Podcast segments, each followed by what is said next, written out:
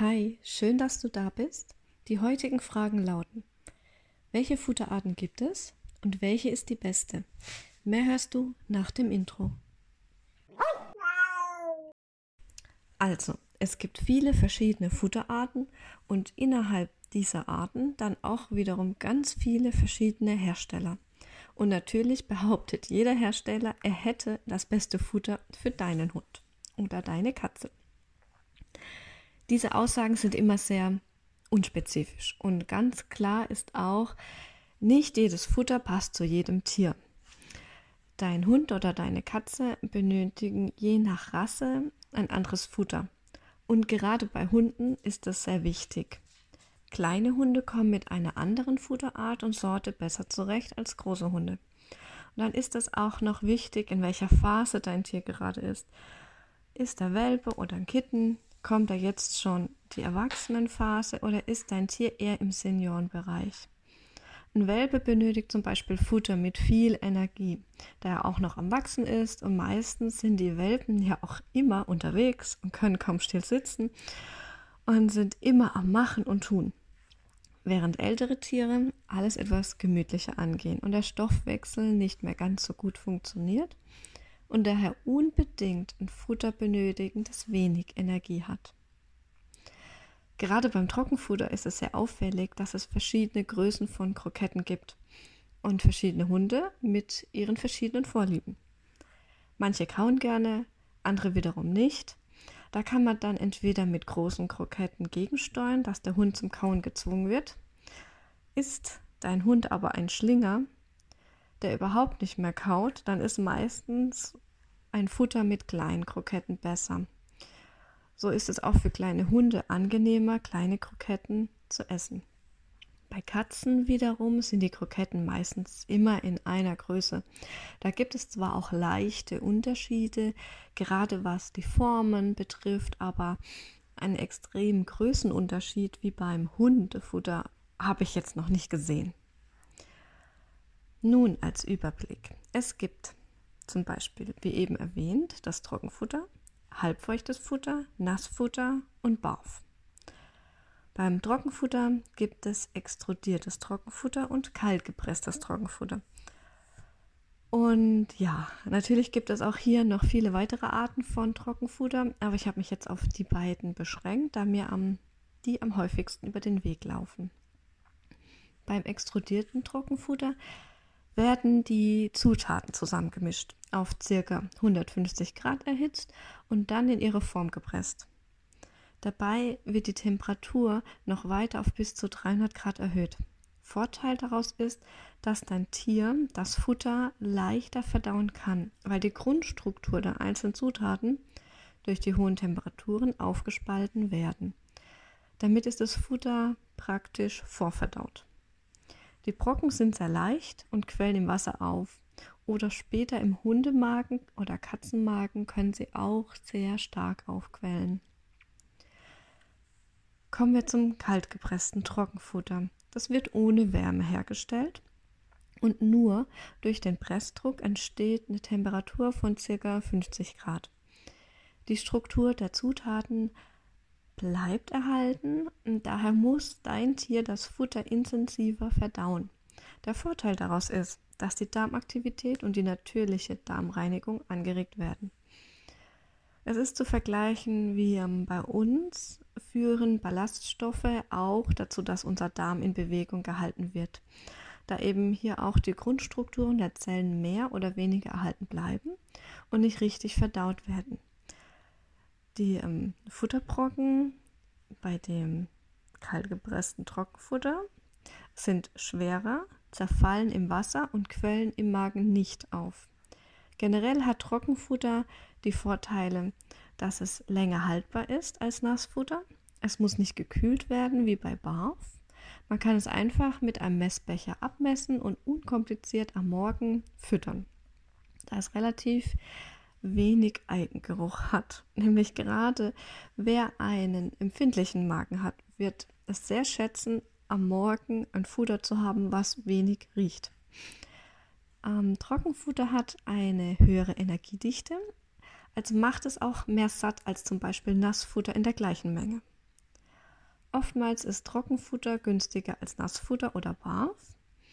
Das Trockenfutter kann auch sehr einfach gelagert werden in der vorhandenen Verpackung oder in einer Extrabox. Nachteile wären, dass im Trockenfutter viel weniger Feucht enthalten ist als in den anderen Futterarten. Ein offener Sack kann zum Beispiel Futtermilben oder ähnliches anlocken. Und ja, manche Tiere mögen auch einfach kein Trockenfutter. Nun kommen wir zum halbfeuchten Hundefutter. Man hört auch oft semi-moist oder soft-brocken. Das halbfeuchte Hundefutter zeichnet sich durch einen hohen Wasseranteil bzw. einer hohen Feuchtigkeit von ca. 15 bis 30 Prozent aus. Bei der Herstellung werden die Zutaten vermischt und anschließend in Wasser oder Fleischsaft gegart. Nun wird alles vermengt, geknetet und zu einem Strang gepresst. Aus diesem Strang werden einzelne Brocken geschnitten und durch den Zusatz von Konservierungsstoffen ist das halbfeuchte Trockenfutter haltbar. Die Brocken sind elastisch und weich. Sie haben eine Konsistenz wie so feste, dehnbare Gummibärchen. Die Vorteile wären eine hohe Akzeptanz und die gute Portionen sowie Konsistenz. Das ist perfekt für Leckerlis geeignet, die man unterwegs mitnimmt. Nachteil ist eben auch die anspruchsvolle Lagerung aufgrund des hohen Wassergehalts. Umso mehr Wasser sich im Futter befindet, umso schneller kann es nämlich anfangen zu schimmeln oder es wird schlecht. Ja, als nächstes kommen wir zum Nassfutter. Das hat einen sehr hohen Feuchtigkeitsgehalt von ca. 75 bis knapp 80 Prozent. Bei hochwertigen Produkten stammt das Wasser aus den Rohstoffen vom Futter oder aus der Zuführung von Dampf. Bei der Herstellung werden die Bestandteile des Futters zerkleinert, in die Dose gefüllt und unter Druck auf ca. 120 Grad erhitzt. Dabei werden nicht nur die Zutaten gegart, sondern auch damit haltbar gemacht. So kann komplett auf den Zusatz von Konservierungsstoffen verzichtet werden. Ein ganz klarer Vorteil ist der hohe Feuchtigkeitsgehalt die sehr hohe Akzeptanz bei deinen Tieren und es ist eine recht natürliche Fütterung. Einziger Nachteil wäre der geringe Energieanteil im Vergleich zum Trockenfutter. Und natürlich die Lagerung kann etwas aufwendiger sein, da offene Dosen gekühlt und abgedeckt gelagert werden sollten und auch nicht so lange. Hunde und Katzen sollten das Futter zudem nicht kalt bekommen, sondern mindestens zimmerwarm. Das heißt, dass die Nassfutterdose vorher aus dem Kühlschrank geholt werden muss und warm werden lassen ist da unbedingt notwendig. Katzen mögen ganz oft den Geschmack aus der Dose nicht, wenn die einmal offen war. Also sollte etwas übrig bleiben, ähm, müsstest du das dann wieder in einen Glasbehälter umfüllen. Zum Schluss widmen wir uns BARF. BARF bedeutet biologisches, artgerechtes, rohes Futter. Hierbei werden Fleisch, Innereien und Knochen roh gefüttert. Damit auch eine optimale Versorgung deines Tieres gewährleistet wird, müsstest du noch Gemüse, Obst, Kohlenhydrate sowie Vitamine und Mineralstoffe hinzufügen. Das Fleisch kann frisch oder vorportioniert als Frostfutter gekauft werden. Vorteile von BAF sind ebenfalls der hohe Feuchtigkeitsgehalt und die hohe Akzeptanz. Und es ist auch eine sehr natürliche Fütterung. Meistens auch gewiss, welche Inhalte da drin sind oder woher das Fleisch kommt. Natürlich nicht immer. Aber wenn du selber zusammenfügst, weißt du, was du da hineingetan hast. Ein großer Nachteil ist die Lagerung. Sie ist sehr aufwendig weil das Fleisch gut gekühlt werden muss. Und gerade im Urlaub ist nicht immer eine große Kühltruhe in der Nähe. Oft ist auch nicht sicher, ob beim Transport bis zu dir nach Hause vom Lieferanten die Kühlkette ordnungsgemäß eingehalten wurde. Dadurch passieren oft Verunreinigungen durch Bakterien, Viren, Parasiten und Salmonellen.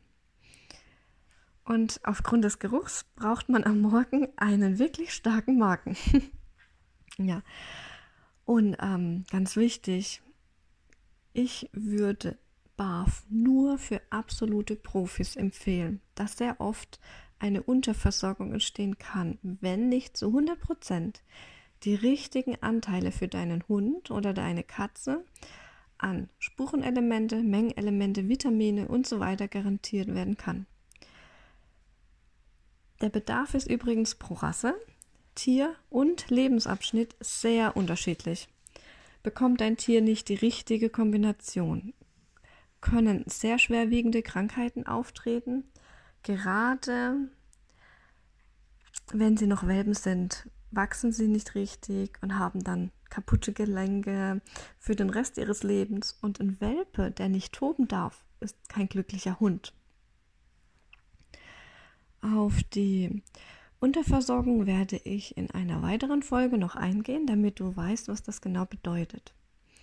Nun noch zu der Frage, welche Fütterungsart ist die beste. Für die meisten ist kaltgepresstes Trockenfutter oder Nassfutter die erste Wahl. Davon würde ich dann auch eher das Nassfutter füttern.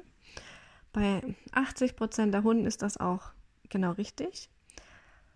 Große Hunde können nämlich Probleme mit Nassfutter haben. Das äußert sich dann mit Durchfall zum Beispiel.